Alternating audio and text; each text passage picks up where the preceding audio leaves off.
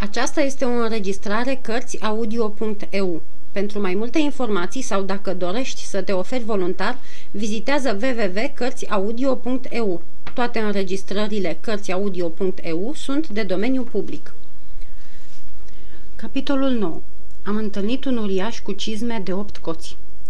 Plecând prin pustiurile lui Mura, amintirea mă duce într-o vale veșnic verde și răcoroasă, Valea Dordonei, pe care am coborât-o cu popasuri dese, căci bogăția locului se întindea și asupra satelor, așa că jucam mai pretutindeni cu talere pline.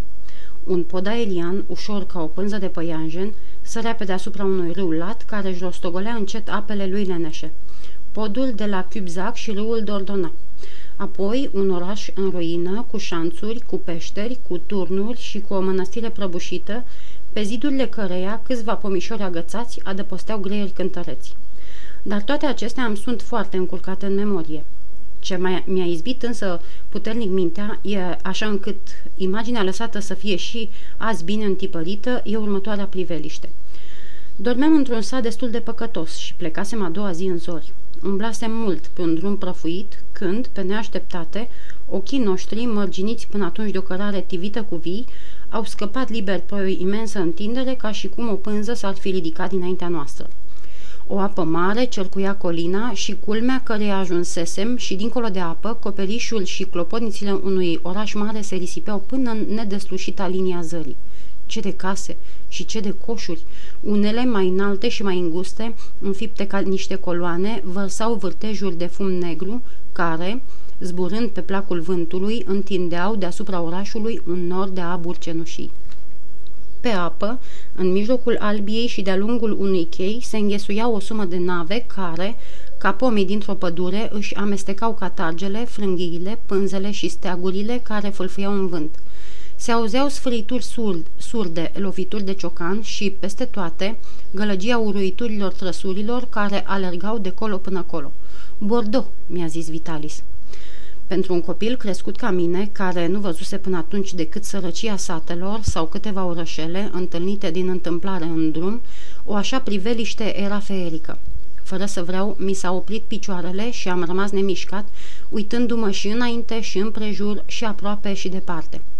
Dar numai decât ochii mi s-au pironit pe un punct, râul și navele de pe el.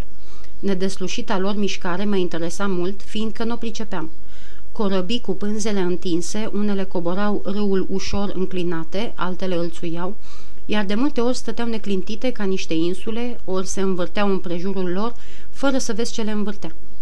Mai erau apoi unele care, fără catarge și fără pânze, dar cu câte un coș din care pufăiau rotocoale de fum, se mișcau repede, lunecând în toate părțile și lăsând în urmă pe gălbeneala apei o dâră mare de spumă.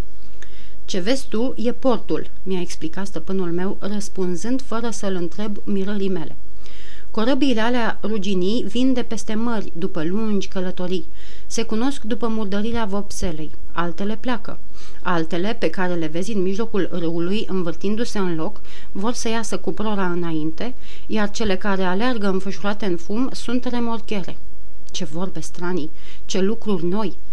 Când am ajuns la podul care unea Bastid cu Bordeaux, Vitalis n-avusese vreme să-mi răspundă nici la a o suta parte din întrebările pe care aș fi vrut să-i le pun. Până atunci nu ne oprisem niciodată mult în orașele cu care ne întâlnisem, căci nevoile trupei ne sileau să schimbăm zilnic locul ca să primenim publicul cu actori ca cei din trupa vestitului Vitalis, nu putea avea un repertoriu variat și după ce juca sluga inimioarei, moartea generalului, triumful dreptății, purgativul bolnavului și vreo 3-4 alte piese, gata.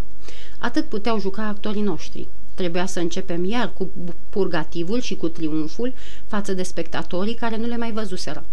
Bordeaux însă e oraș mare. Publicul se primenește mereu. Schimbând mahalaua, puteam da 3-4 spectacole pe zi, fără să ne strige, cum ni se întâmplase la Caor. Ce, tot aia și tot aia? De la Bordeaux trebuia să ne ducem la Po. Planul drumului ne-a silit să străbatem marele pustiu care se întinde din marginea Bordeauxului până în Pirinei.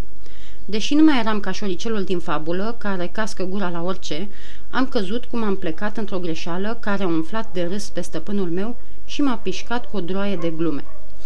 Plecasem din Bordeaux de vreo săptămână și după ce apucasem întâi de-a lungul Garonei, am lăsat râul la stânga și am apucat pe un drum sterp, fără vii, fără pășuni, fără livezi, dar cu păduri întregi de pini.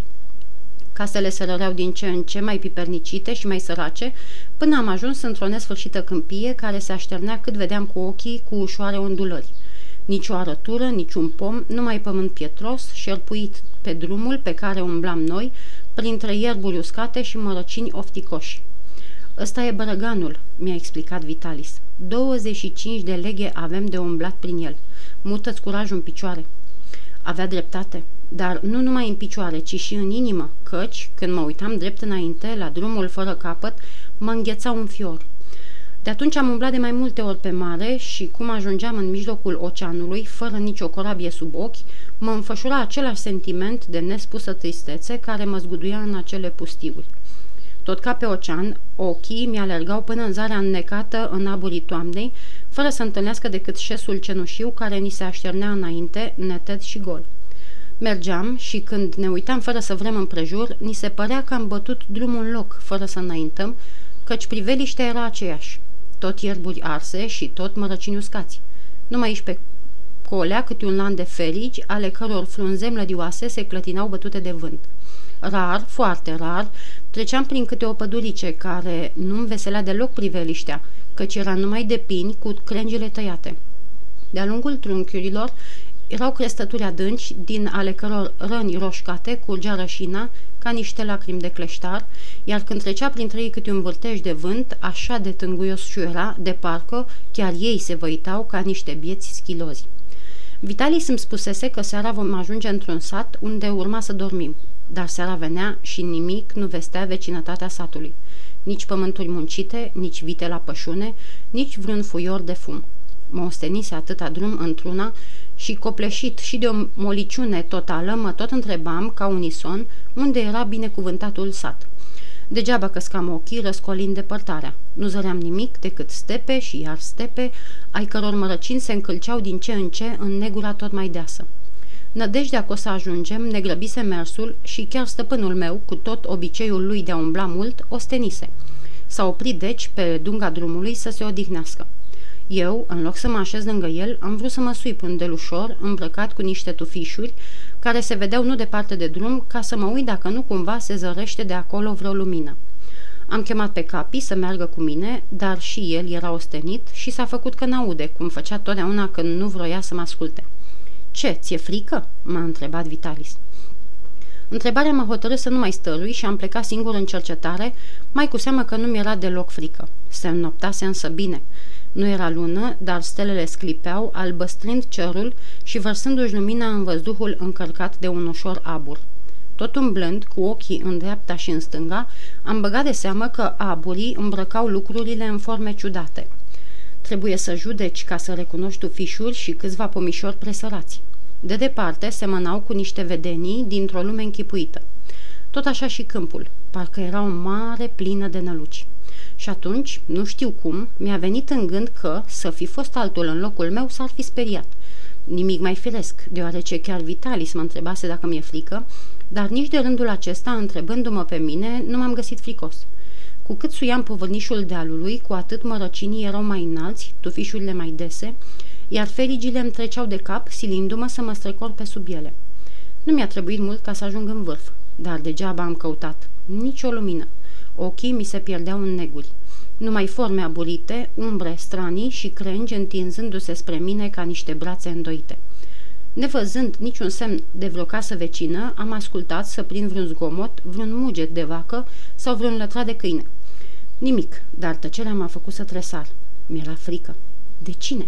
De liniște pe semne, de singurătate, de noapte, parcă mă amenința o primejdie. Tocmai atunci, uitându-mă speriat împrejur, am zărit într-un loc o umbră mișcătoare și în același timp am auzit și un foșnet de crengi călcate. Am încercat să mă convin că frica mă înșală și că ce luam eu drept umbră era vreun pom pe care nu-l văzusem mai înainte. Nici o suflare de vânt. Crengile, cât de ușoare ar fi fost, nu se mișcau singure. Trebuia să le clatine un freamăt sau să le miște cineva. Cine? Om nu putea fi, umbra aceea neagră care venea spre mine. Poate vreun animal necunoscut mie, vreo pasăre uriașă de noapte sau vreun enorm păianjen ale cărui picioare lungi și subțiri se desenau deasupra tufișurilor pe cenușiul cerului. Presupunerea aceasta mi-a dat bici picioarelor, învârtindu-mă în loc, m-am repezit la vale să-mi găsesc tovarășul. Dar nu știu de ce, mergeam mai încet la coborâre și mă loveam de pomi, mă încurcam în ramuri, mă agățam de mărăcini, oprindu-mă într-una. Desculcându-mă dintr-un tufiș, mi-am furișat privirea înapoi. Se oprise, se apropiase Dihania. Venea spre mine. Noroc că dealul începea să se curețe și am putut alerga mai repede printre bălării, dar, cu tot galopul meu, Ligioana fugea și mai iute. Nu mai trebuia să mă uit înapoi. O simțeam în spinare. Goana și frica mă sugrumau. Cu o ultimă forță am ajuns în sfârșit la stăpânul meu, pe când câinii, trezi, treziți de căderea mea, lătrau câte trei. N-am putut îngâna decât atât. Dihanie! Iar el, în amestecul lătrăturilor, a dat drumul unui hohot de râs. Apoi, punând o mână pe umărul meu, m-a silit să întorc capul și mi-a zis, râzând, Tu ești Dihanie, ia uită-te bine!" Și râsul și vorba m-au făcut să-mi vin în fire și am îndrăznit să mă uit încotro mi-arăta. Namila care mă speriase stătea nemișcată în drum. La început, să nu mint, iar mi-a fost frică. Dar știindu-mă lângă stăpân, cu câinii împrejur, nu m-am mai simțit sub fiorii tăcerii și singurătății, mi-am luat inima în dinți și m-am uitat drept la el. Ce era? Om sau bestie? Ca om avea trupul și capul. Ca bestie, o piele păroasă care l-acoperea tot și două picioare lungi și subțiri pe care îi stătea trupul. Deși se îndesise noaptea, tot dezlușeam amănuntele, căci o vedeam înaintea mea ca o umbră zugrăvită pe cerul presărat cu stele. Și aș mai fi stat mult în nedumerirea mea, tot răsucind întrebările, dacă n-aș fi auzit pe stăpânul meu zicându-i. Mi-ai putea spune, domnule, dacă e vreun sat pe aproape?" Așadar era om, deoarece îi vorbea. Dar, drept răspuns, n-am auzit decât un râs pițigăiat ca un țipă de pasăre. Nu era om, era animal. Totuși, stăpânul meu l-a întrebat mereu, ceea ce mi se părea foarte ciudat, căci, oricât ne-am pricepe la unele animale, tot nu ne pot răspunde. Am tresărit însă uimit când am auzit că animalul spune că nu sunt case prin apropiere, dar e o stână unde ne-a propus să ne ducă. Ei, comedie! Dacă vorbea, de ce avea labe? Să fi îndrăznit, m-aș fi apropiat de el să văd cum erau labele, dar, deși nu se arăta răutăcios, n-am avut curajul. Mi-am luat sacul și mi-am urmat stăpânul. Vezi acum ce te-a speriat?" m-a întrebat el pe urmă umblând. Văd, dar nu știu ce e." Ba da, știu, un uriaș. Sunt uriași pe aici?" Sunt, când se suie pe picioroange." Și mi-a explicat cum cei din partea locului, ca să poată umbla prin nisipuri sau prin smârcurile lor, fără să se afunde în ele până în coapsă, se slujesc de două bețe lungi cu câte o scară de care își leagă picioarele. Și iată cum oamenii de aici se prefac în uriași cu cizme de opt coți pentru copiii fricoși.